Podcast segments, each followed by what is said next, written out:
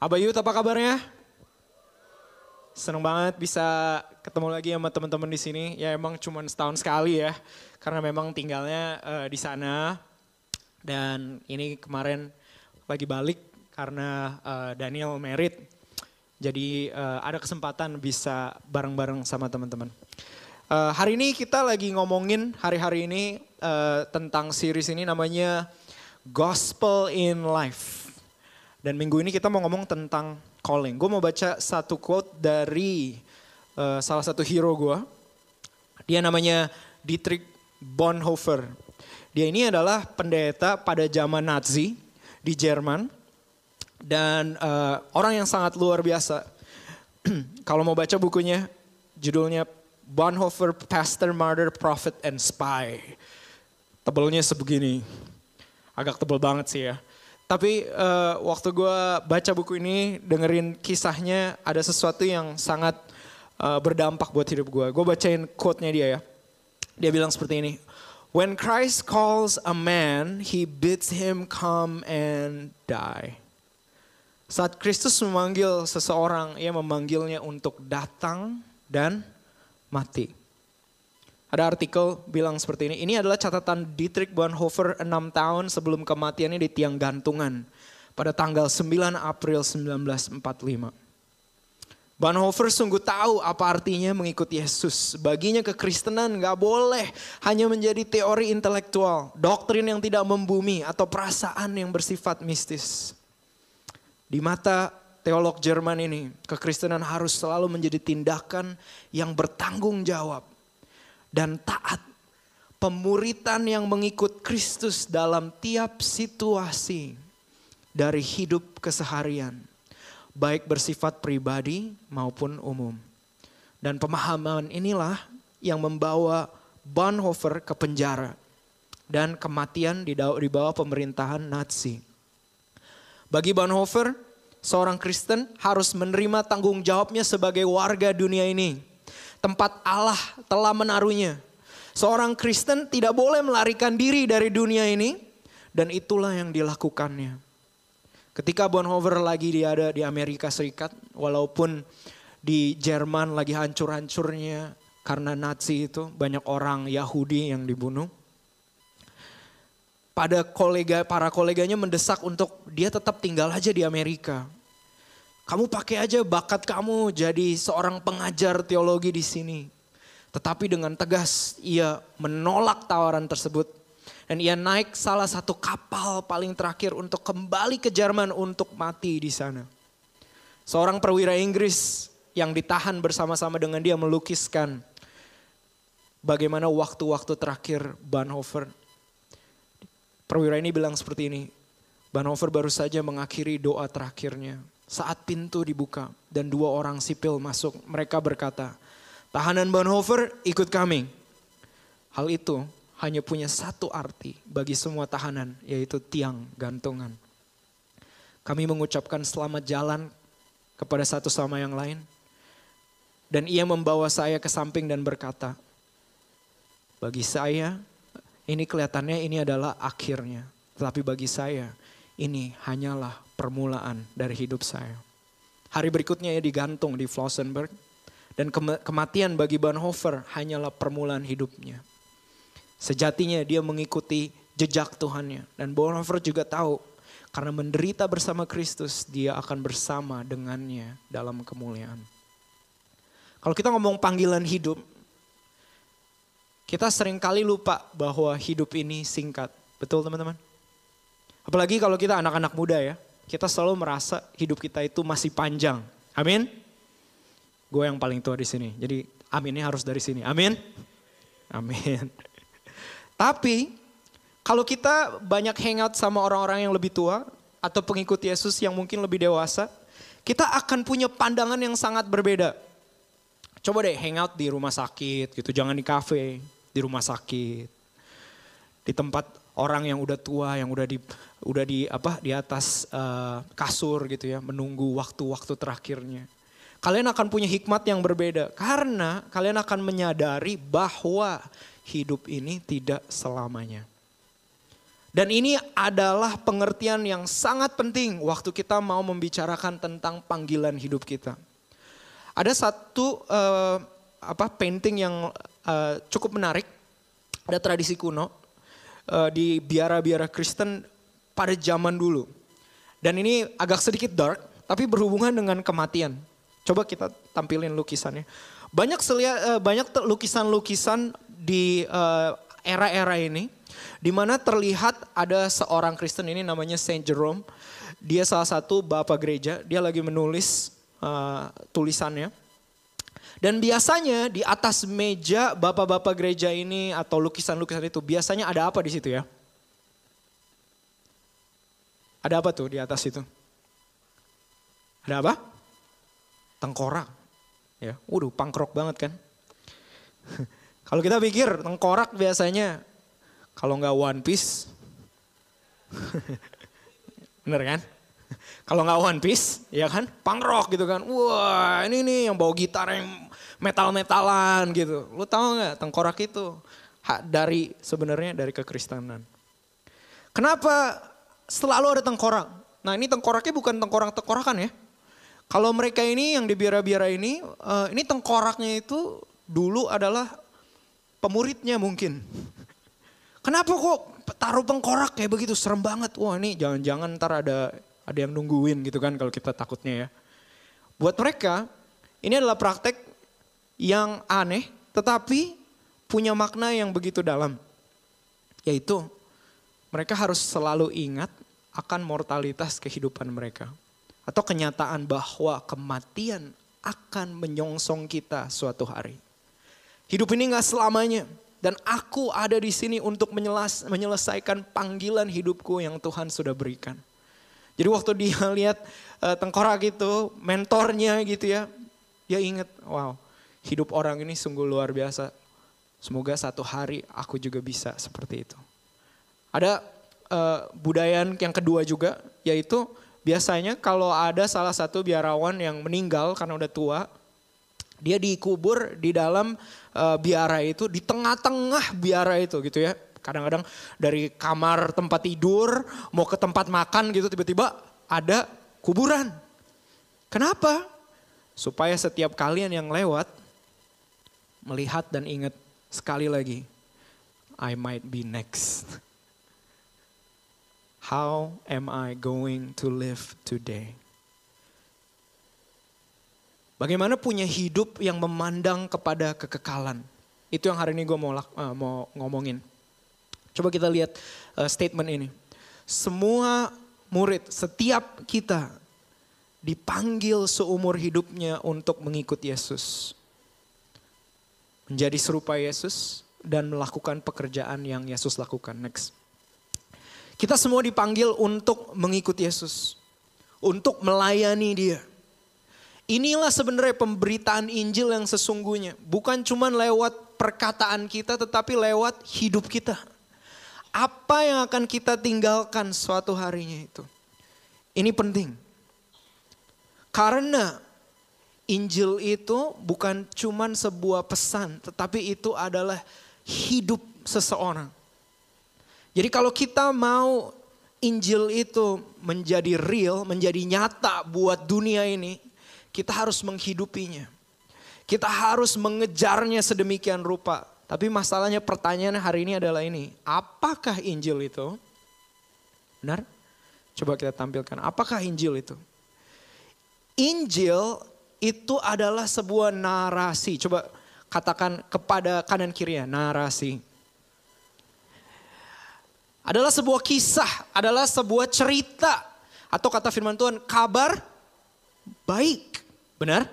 Ada kabar baik yang kita pegang, narasi yang kita pegang atau hidupi sampai itu menjadi kenyataan dalam hidup kita. Nah bayangin sekarang kalau Naruto atau One Piece itu real gitu ya. Bayangin, bayangin. Gak beneran sih. Tapi kalau misalnya bener nih One Piece itu real. Udah ada siap-siap mau jadi bajak laut.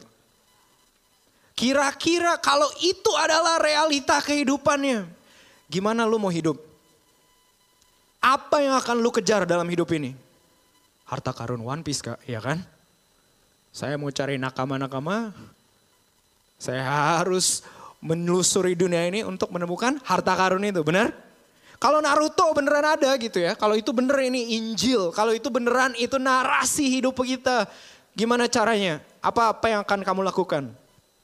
Rasa enggan gitu kan? Kita akan cari cara ninja gua. Kita akan memuridkan ninja-ninja yang lain, benar? Amin. Itu kabar baik. Itu namanya narasi kehidupan. Itu yang namanya Injil. Nah hari ini banyak Injil-Injil yang sedang diberitakan. Apa kabar baik dari dunia ini? Ada Injil seksualitas. Ada kabar baik yang bilang, you be you. Artinya apa? Lu jadi apa aja yang lu mau. Gak usah peduli sama orang lain. Jangan mau dikasih tahu sama siapa-siapa. Pokoknya you do you. Ini Inggrisnya udah aneh-aneh kan ya. You be you, you do you. My truth is my truth, your truth is your truth. Oh, benar buat lu belum tentu benar buat gua. Kini itu Injilnya. Ada Injil tentang kesuksesan. Apa Injilnya? Kalau kita sekolah baik-baik, lulus sekolah, kita kuliah baik-baik, lulus kuliah, kita kerja baik-baik, habis itu merit baik-baik, dan akhirnya kita diberkati baik-baik, dan kita meninggal baik-baik. Itulah artinya kesuksesan. Itu Injil, kabar baik. Ada kita yang lagi hidup seperti itu? Mungkin. Ada Injil tentang macam-macam. Jadi mengerti kalau Injil itu narasi, Injil itu ada sebuah kisah, apalagi yang namanya kabar baik. Kemarin kita baru apa celebrate ya. Agustus 17 kemerdekaan bangsa Indonesia. Tahu nggak itu kabar baik? Itu kabar baik. Nah, kalau kamu bangsa Indonesia, gimana hidup kamu sebagai seseorang yang lahir di Indonesia ini? Pasti kabar baik itu akan merubah hidup kamu. Benar? Bukan cuma upacara bendera doang, benar kan? Oh gimana caranya gue mau memakmurkan bangsa ini. Membawa keharuman untuk bangsa ini. Itu kabar baik dari dunia ini. Tapi apa Injil yang Yesus beritakan? Injil itu bukan hanya karya salib Yesus. Injil itu bukan hanya kamu orang berdosa tapi Allah mengasihi engkau, makanya Allah menebusmu lewat karya salib Yesus supaya sekarang kamu bisa menjadi ciptaan baru dan bisa masuk ke surga. Benar itu Injil? Benar. Tapi itu bukan Injil sepenuhnya. Scott McKnight salah satu ahli uh, teologi uh, ahli Alkitab dia bilang seperti ini. Coba tunjukin quote-nya.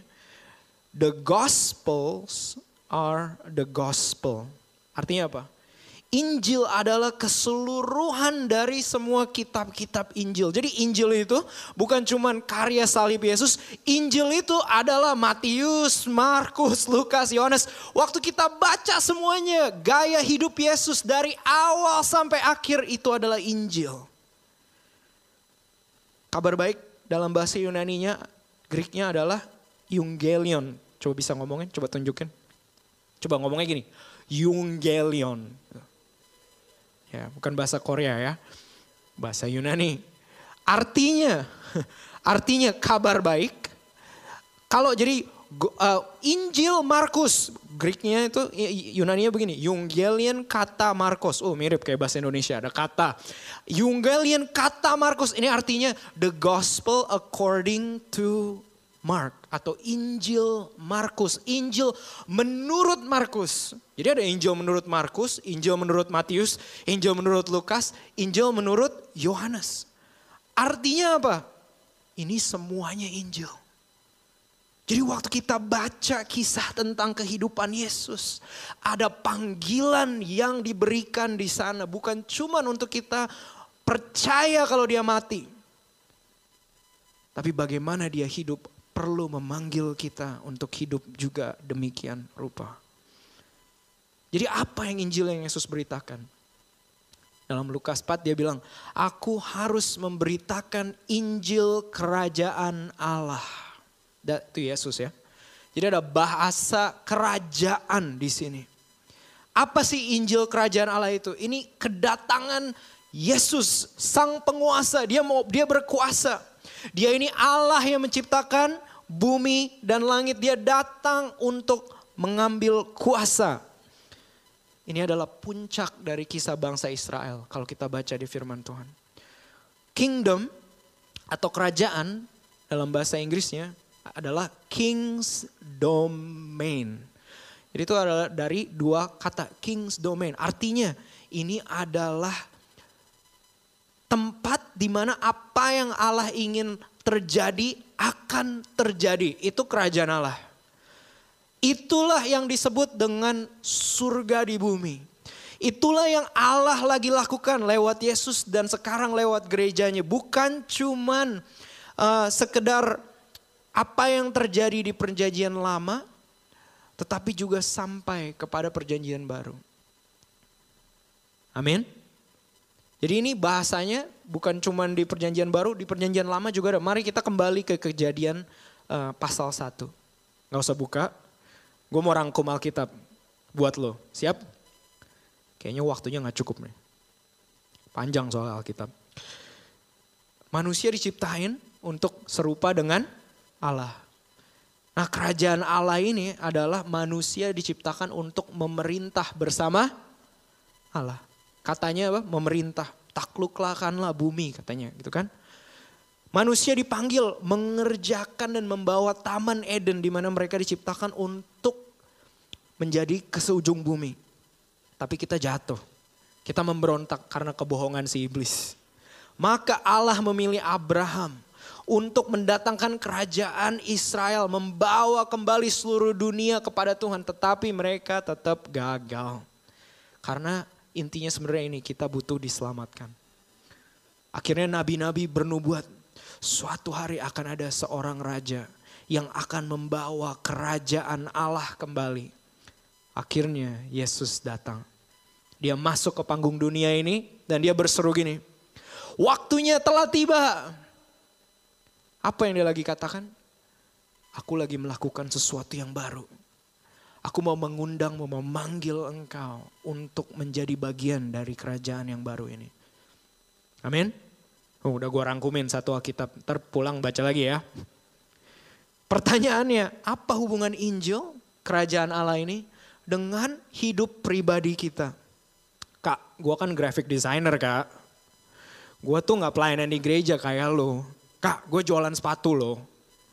Kak, gue ini masih sekolah.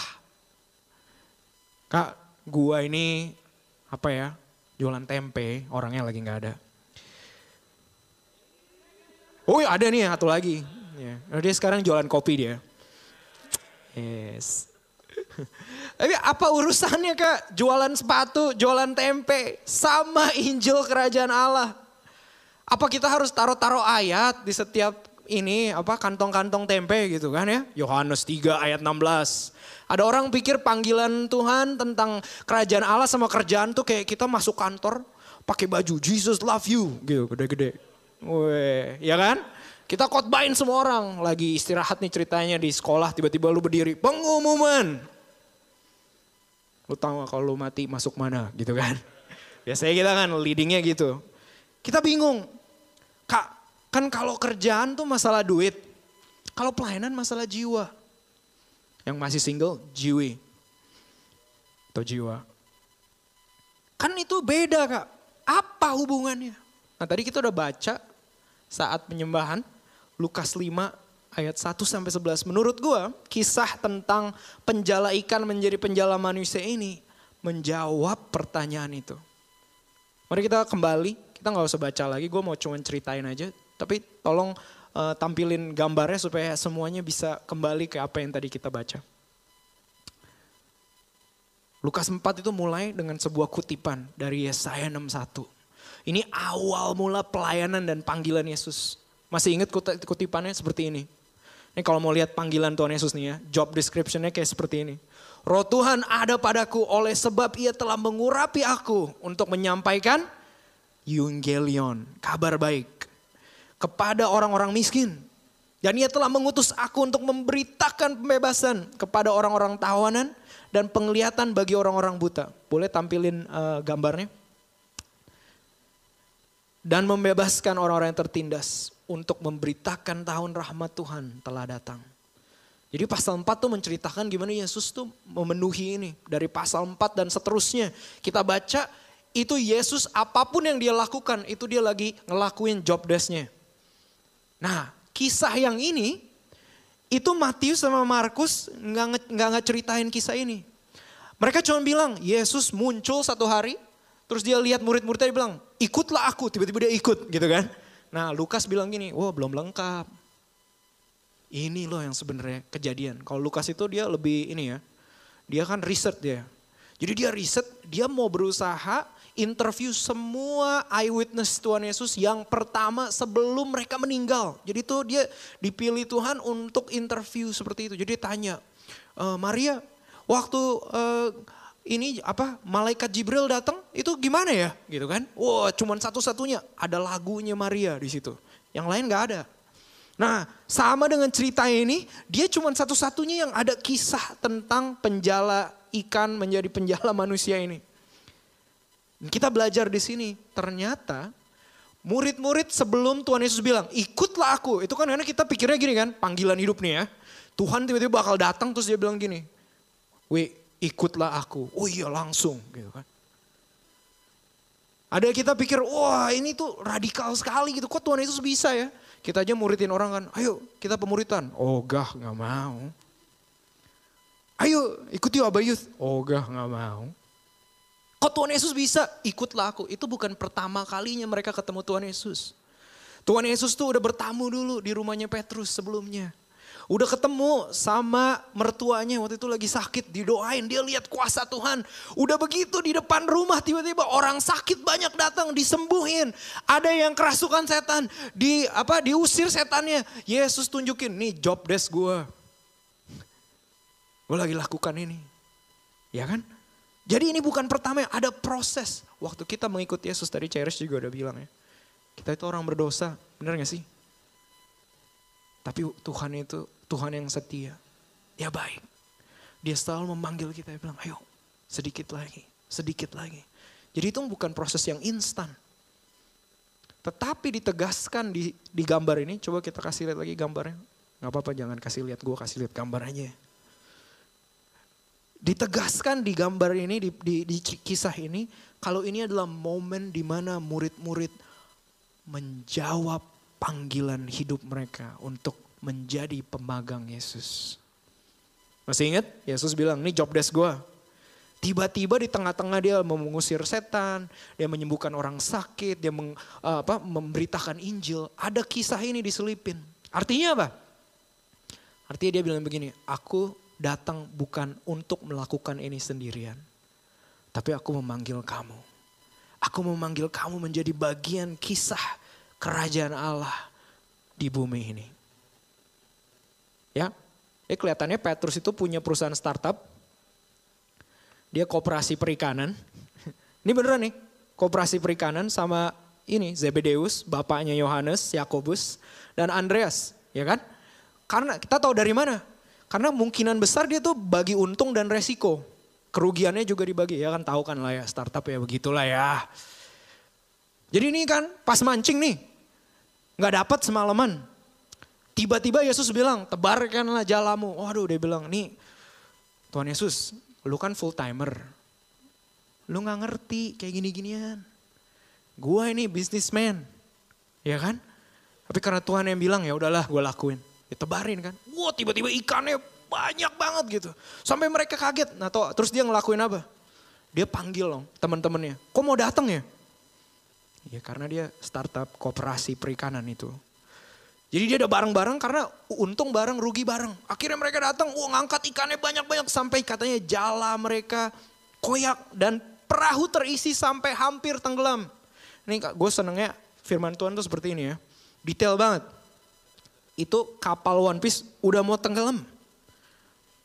Ikan semua itu. Ya kan? Nah kenapa ini mujizat aneh. Apa sih intinya?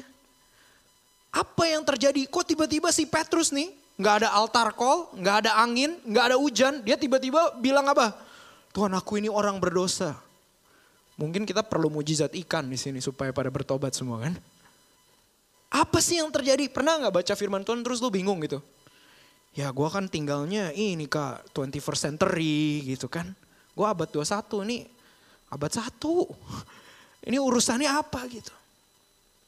Kalau kita lihat apa yang Yesus katakan tetap benar hari ini juga adalah message buat anak-anak Abayuth. Waktu terjadi itu dan Petrus merasa ketakutan. Dia menyadari bahwa Tuhan ini, Yesus ini bukan sekedar seorang guru tapi dia Tuhan. Dia bisa mengontrol uh, alam sedemikian rupa. Dia bilang apa? Aku ini orang berdosa. Lalu Yesus jawab apa? Ini ayat yang paling populer di firman Tuhan. Jangan takut. Jangan takut. Hari ini ada yang ngerasa takut. Waktu teman-teman mungkin lagi ngeliat masa depan kalian. Mungkin kalian khawatir, kalian bilang, aduh punya rumah di Jakarta susah banget ya. Atau ada yang bilang, aduh kak sekolah susah banget kak. Aduh, aku nggak tahu nih sebenarnya hidup aku ini ujungnya apa sih? Kata-kata Yesus buat kalian hari ini, jangan takut. Lebih luar biasa lagi waktu gue mempelajari tentang mujizat ini.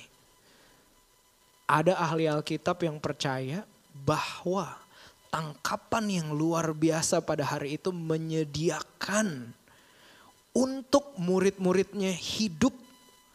Makanya mereka bisa meninggalkan segala sesuatunya, mengikut Yesus. Tangkapan hari itu menjadi persediaan Allah untuk keluarga mereka, kehidupan mereka, dan bahkan pelayanan mereka.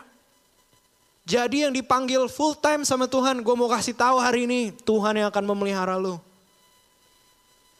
Bukan bos lu yang gaji, Bukan gereja yang support lo. Buat lo yang kerja di perusahaan terus ngerasa aduh gimana nih kayaknya kok masa depan gue bingung kak. Hari ini gue mau katakan Tuhan yang memelihara lo. Ada tangkapan yang luar biasa. Itu mujizatnya. Makanya Petrus merasa dia nggak layak. Dia sadar tiba-tiba akan dosa-dosanya. Tahu kadang-kadang ujiannya Tuhan itu bukan waktu kita susah. Karena kalau kita susah kita mencari Tuhan. Tapi waktu kita diberkati, itu ujiannya. Petrus tiba-tiba sadar, aku tuh gak layak Tuhan. Tuhan seolah-olah bilang gini, aku yang akan menyediakan segalanya. Kamu ikut aku. Kamu lakukan apa yang aku panggil kamu lakukan. Luar biasanya teman-teman, kisah ini diulang sama Yesus. Ada yang tahu kapan dia ulang kisah ini? Habis Yesus mati, semua murid-muridnya kecewa. Mereka pikir Tuhan Yesus meninggal. Gua pikir dia ini Mesias yang akan datang. Kok jagoan kita mati duluan gitu kan. Akhirnya apa yang mereka lakukan? Mereka kembali menjadi penangkap ikan. Ya kan? Penjala ikan lagi kan. Ya dia bilang ya ini yang gue tahu ya kayak gini. Ya gue balik lagi lah. Tiba-tiba Yesus yang bangkit datang.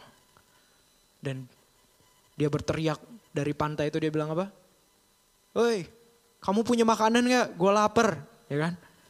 Tebarkan jalamu. Sekali lagi teman-teman, kisah yang sama. Waktu mereka tebarkan jalannya, perahu mereka penuh lagi dengan ikan. Ini apaan sih? Di saat itu Petrus sadar dia lompat langsung berenang. Karena dia tahu, dia ingat kalau ini adalah panggilan hidupnya yang Tuhan berikan pada awal yang dia jawab dan dia tinggalkan. Akhirnya dia berdiri di hadapan Yesus dan Yesus berkata, kalian tahu pembicaraan yang sangat uh, terkenal ini. Petrus, apakah kamu mengasihi aku? Apa yang Yesus katakan? Gembalakanlah domba-domba. Petrus bilang pada Tuhan, aku orang berdosa. Sekali lagi dia bilang, Tuhan aku mengasihimu tapi cuma segini Tuhan. Aku gagal. Tapi nggak satu kali pun Yesus mengingat dan menunjukkan kegagalannya. Dia cuma bilang apa? Jawab panggilan hidupmu. Jawab panggilan hidupmu. Jawab panggilan hidupmu. Apa yang Allah panggil dalam hidupmu? Sekali lagi Yesus bilang, jangan takut. Seolah-olah dari kisah itu ia mengatakan, aku tetap memilih engkau untuk menjadi penjala manusia. Aku yang akan memelihara hidupmu. Misi ini akan terus diteruskan. Mulai sekarang engkau akan menjadi penjala manusia. Oke, praktikalnya gimana kak? Gimana caranya gue menemukan panggilan hidup gue? Apa hubungannya tadi jualan tempe, jualan sepatu, sekolah, sama Injil Kerajaan Allah. Setiap pengikut Yesus memiliki dua panggilan. Coba boleh ditunjukin. Ada dua panggilan. Yang pertama disebut panggilan awal dan yang kedua disebut panggilan baru. Ini term teologi aja. Yang panggilan baru itu itulah yang disebut dengan amanat agung. Ada yang tahu amanat agung? Ya. Pergilah, jadikanlah semua bangsa muridku. Di dalam panggilan baru itu kita dipanggil untuk memuridkan bangsa-bangsa. Membawa jiwa-jiwa kembali ke dalam hubungan kita dengan Allah supaya mereka dapat hidup dengan Allah dan menaklukkan bumi. Itu amanat agung. Tapi ada panggilan awal yang kita jarang bahas di gereja. Panggilan awal ini harus kembali ke kejadian satu. Ada panggilan yang tetap adalah panggilan untuk setiap manusia. Ini yang kita sebut mandat budaya. Ini kejadian 1 ayat 27 sampai 28. Ayo kita baca sama-sama ya. Ini hubungan pekerjaan kalian sama kerajaan Allah. Yuk baca. Satu, dua, tiga. Maka Allah menciptakan manusia itu menurut gambarnya.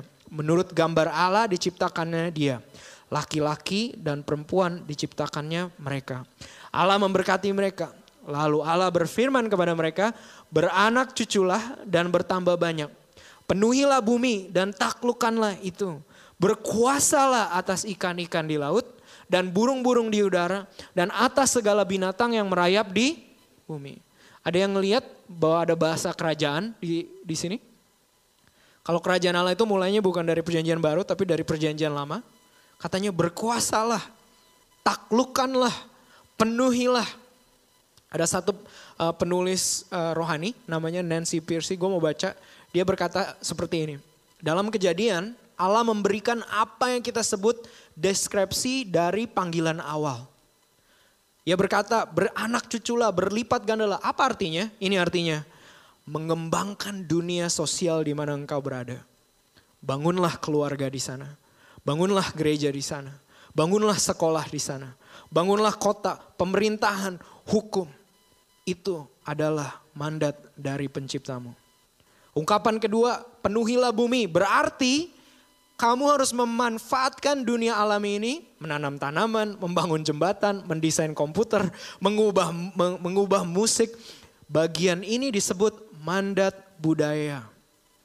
Karena ini memberitahu kita bahwa tujuan awal kita adalah untuk menciptakan budaya, membangun peradaban, dan tidak kurang dari itu.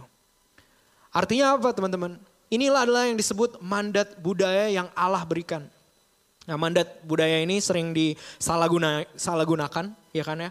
Ada orang-orang yang bilang begini, oh ini makanya kita bisa ini pakai aja alam, disalahgunakan, ditaklukkan kan buat manusia juga kan. Ya kita minum kopi, katanya kopi udah mau ini ya, extinct gitu.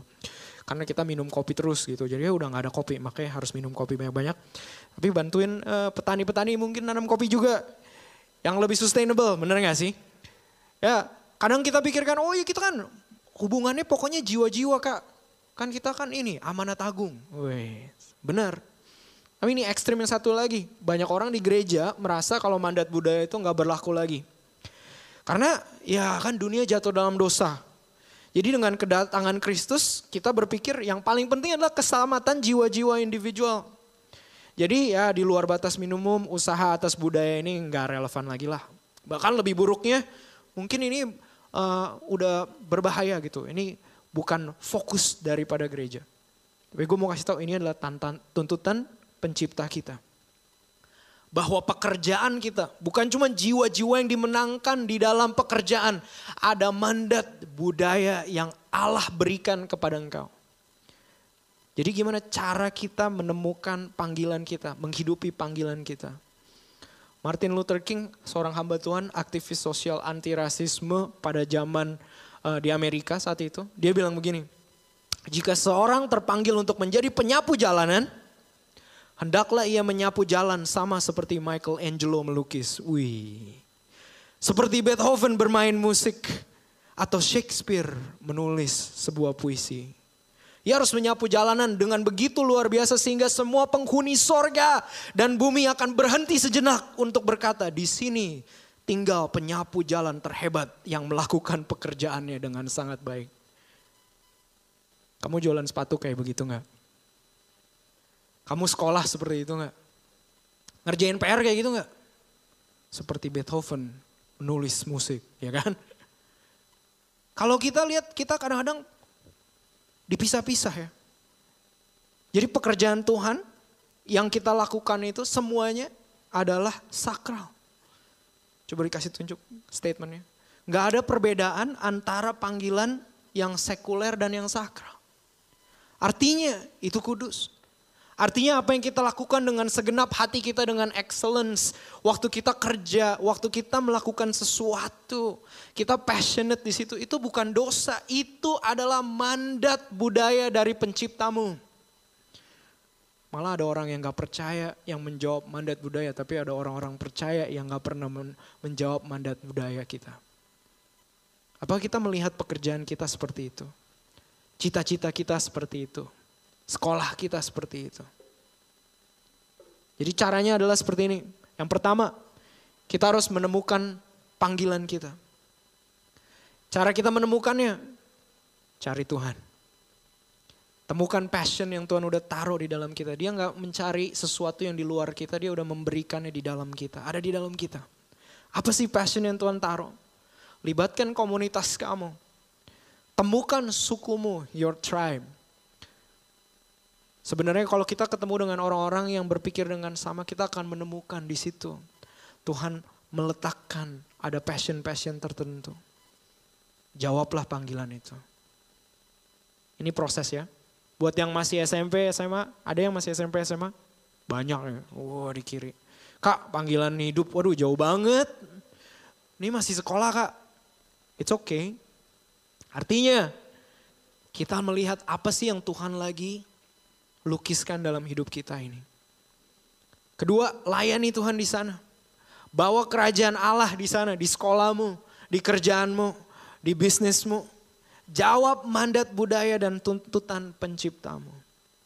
Yang terakhir, jangan lupa juga hidupi dan saksikan kabar baik kerajaan Allah. Bahwa Raja dari surga datang. Dia mati di atas kayu salib. Dia hidup sedemikian rupa supaya engkau dan aku bisa kembali kepada Allah. Jangkau dan muridkan jiwa-jiwa yang terhilang di sana. Hari ini gue mau muter sebuah video. Video ini menunjukkan seperti apa sih waktu kita berjumpa dengan Tuhan waktu Yesus kembali. Ada tiga orang yang akan berhadapan dengan Yesus. Tahu nggak? Kalau kita bukan dihakimi, kalau kita sudah menjadi milik Allah, kita nggak dihakimi atas dosa kita lagi. Karena Yesus sudah menanggungnya. Kalau kamu percaya kepada Yesus, kamu tidak dihakimi karena dosa kamu lagi. Tapi ada penghakiman yang satu lagi yang kita nggak tahu kalau kita akan dihakimi juga. Ini adalah penghakiman orang percaya. Artinya banyak sekali perumpamaan-perumpamaan di firman Tuhan di mana gambarannya selalu begini, ada bos, dia pergi, dia meninggalkan talenta, dia meninggalkan uang, dia meninggalkan sesuatu. Dan akhirnya dia kembali dan dia mau lihat apa sih yang dilakukan oleh setiap hambanya akan apa yang diberikan kepadanya. Dan hamba yang jahat, nih yang jahat nih ya, dalam perumpamaan itu adalah hamba yang tidak melakukan apa-apa dengan apa yang dia berikan. Mungkin nggak kalau Tuhan memanggil kita, panggilan hidup kita itu ada hubungannya dengan bagaimana kita akan menjawab Yesus suatu hari. Waktu kita berjumpa lagi dengan Yesus. Mari kita nonton sama-sama video ini.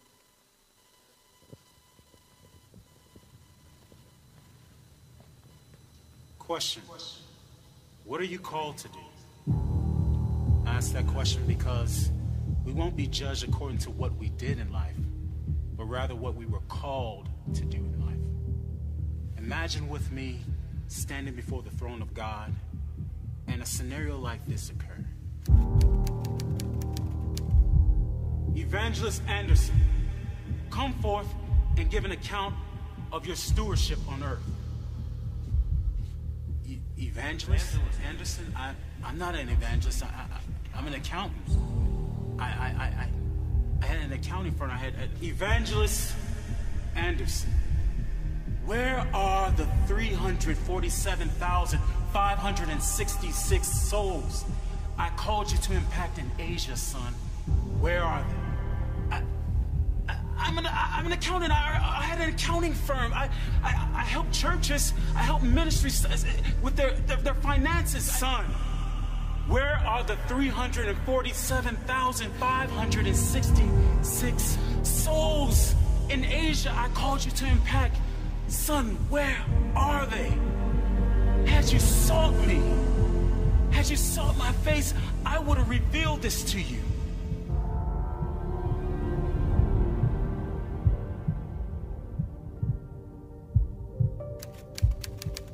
Accountant Jones, step forward and give an account of your stewardship. Uh, Accountant Jones? No, I, no, I'm not. I pastored for 35 years. I, I, I had a, a membership of 750 people.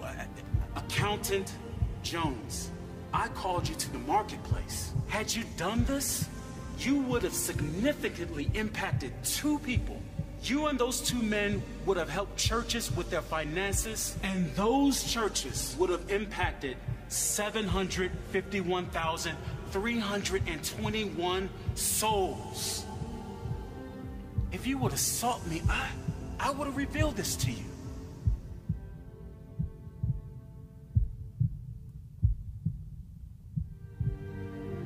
Sister Smith, come forth and give an account of your stewardship.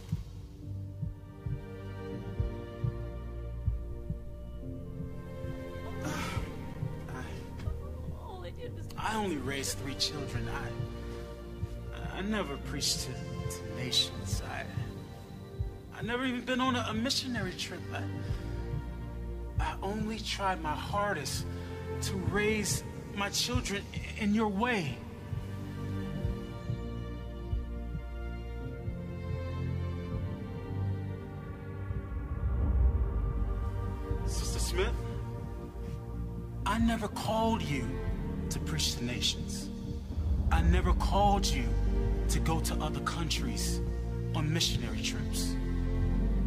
I called you to raise three children.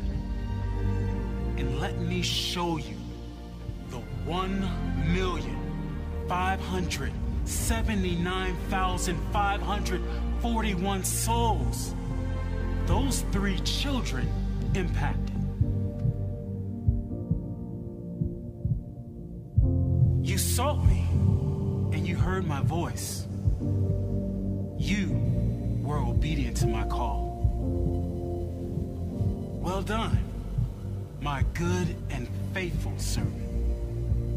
Enter into the joy of your Lord.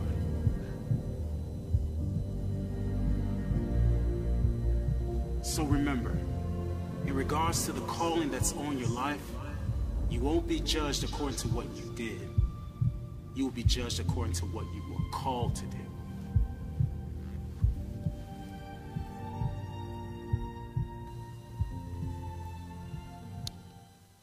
Hey guys, panggilan thanks so much for watching this film. We really hope it impacted your life.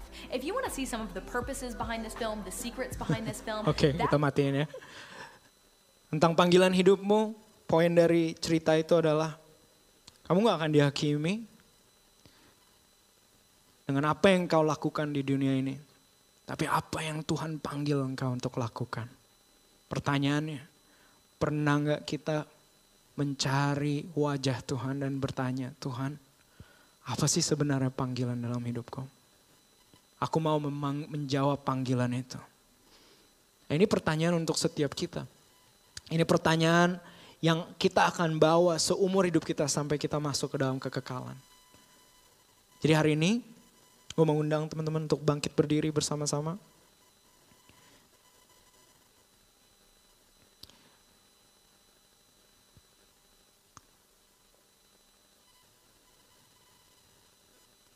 Mari kita tutup mata sama-sama, mari kita membayangkan apa yang baru saja kita tonton.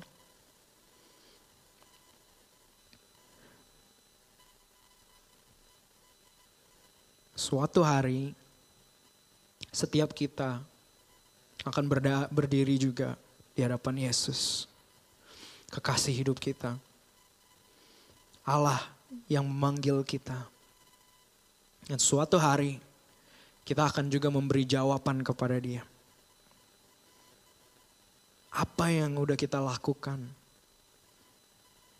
dengan panggilan yang ia berikan. Mungkin hari ini teman-teman bilang, aku belum tahu kak panggilan Tuhan dalam hidup aku. Gak apa-apa. Mungkin invitationnya hari ini buat kalian. Tuhan mengundang engkau untuk masuk ke dalam kisah kerajaan Allah. Untuk berkata, ya Tuhan apa pun yang engkau panggil aku lakukan. Here I am, send me. Utus aku. Atau mungkin ada teman-teman di tempat ini sudah menemukan panggilan Allah. Tapi mungkin seperti murid-murid, kau kembali, kau takut, kau merasa nggak layak. Hari ini firman Yesus kembali datang kepada kita. Jangan takut. Aku yang memilih engkau. Aku yang akan menuntunmu. Aku yang akan menyediakan apa pun yang engkau butuhkan. I have overcome the world.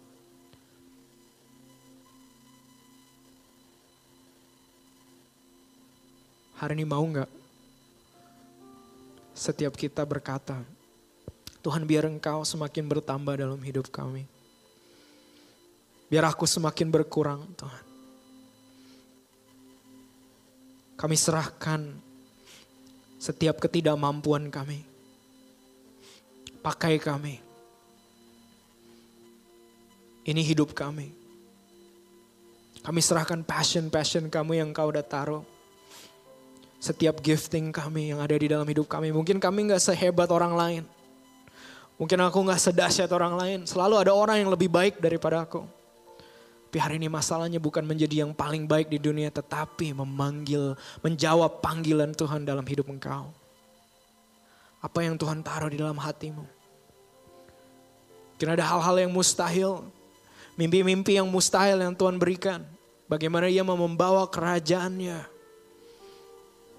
Untuk surga menyentuh bumi lewat hidupmu.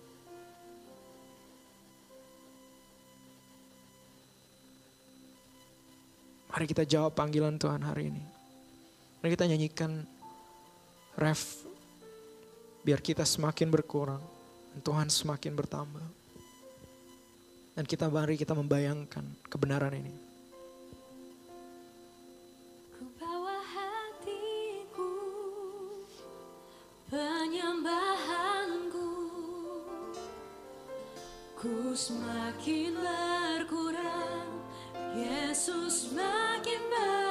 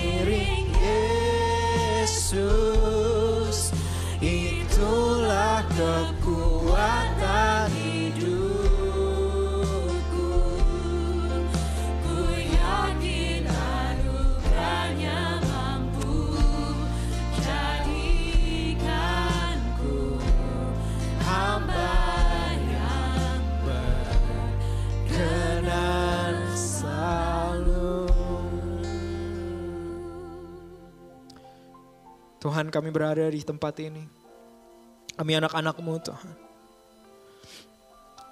Tuhan seperti Yohanes Pembaptis dia berkata biar Yesus semakin bertambah dan aku semakin berkurang dia melakukan panggilan hidupnya menjawab misi hidupnya berjalan memberitakan Yesus Tuhan kami mau menjadi seperti orang itu. Pakai kami Tuhan. Pakai setiap anak-anakmu di tempat ini. Kalau hari ini kamu membutuhkan doa atau dukungan dari sahabat-sahabat yang lain. Mungkin kau lagi bergumul dalam panggilan hidupmu. Atau engkau mungkin lagi bergumul dan kau merasa hari ini roh kudus menggerakkan hatimu untuk engkau meresponi dan bilang Tuhan aku mau dipakai oleh engkau. Ada misionaris-misionaris yang Tuhan panggil di tempat ini. Untuk pergi ke bangsa-bangsa. Untuk pergi ke suku-suku.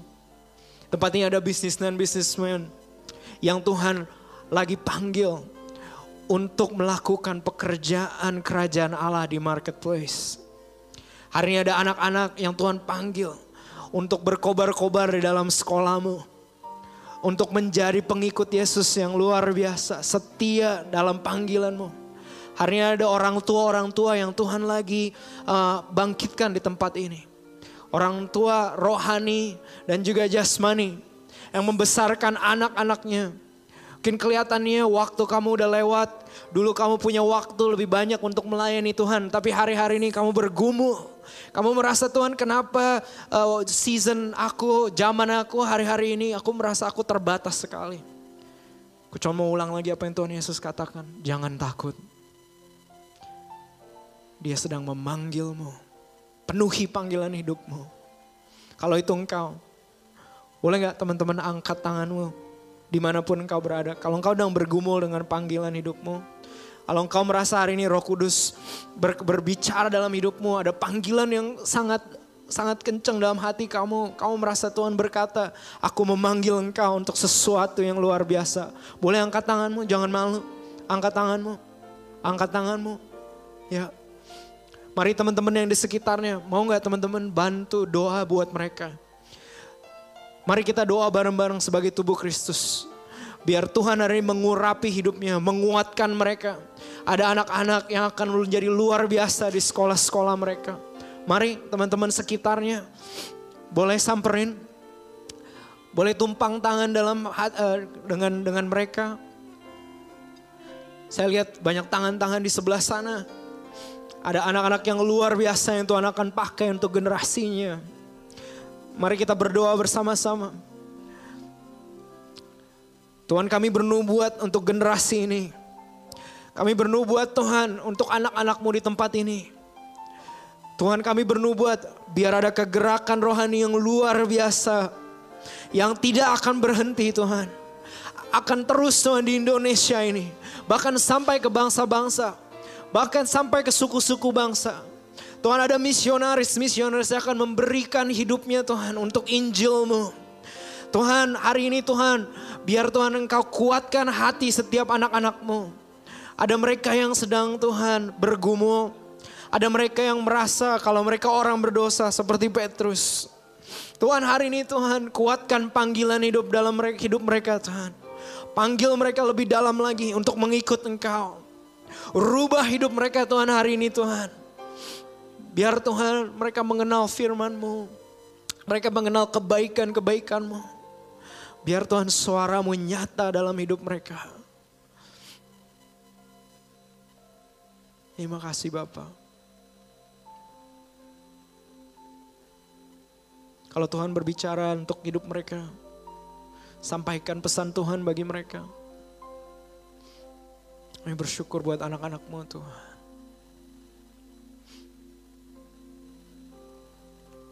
Terima kasih Bapak.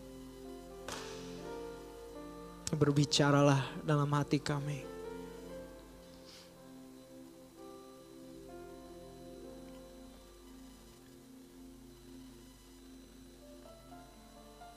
Kami bersyukur Bapak akan panggilanmu dalam hidup kami. Hari ini kami mau katakan, utus kami, pakai hidup kami untuk kemuliaanmu.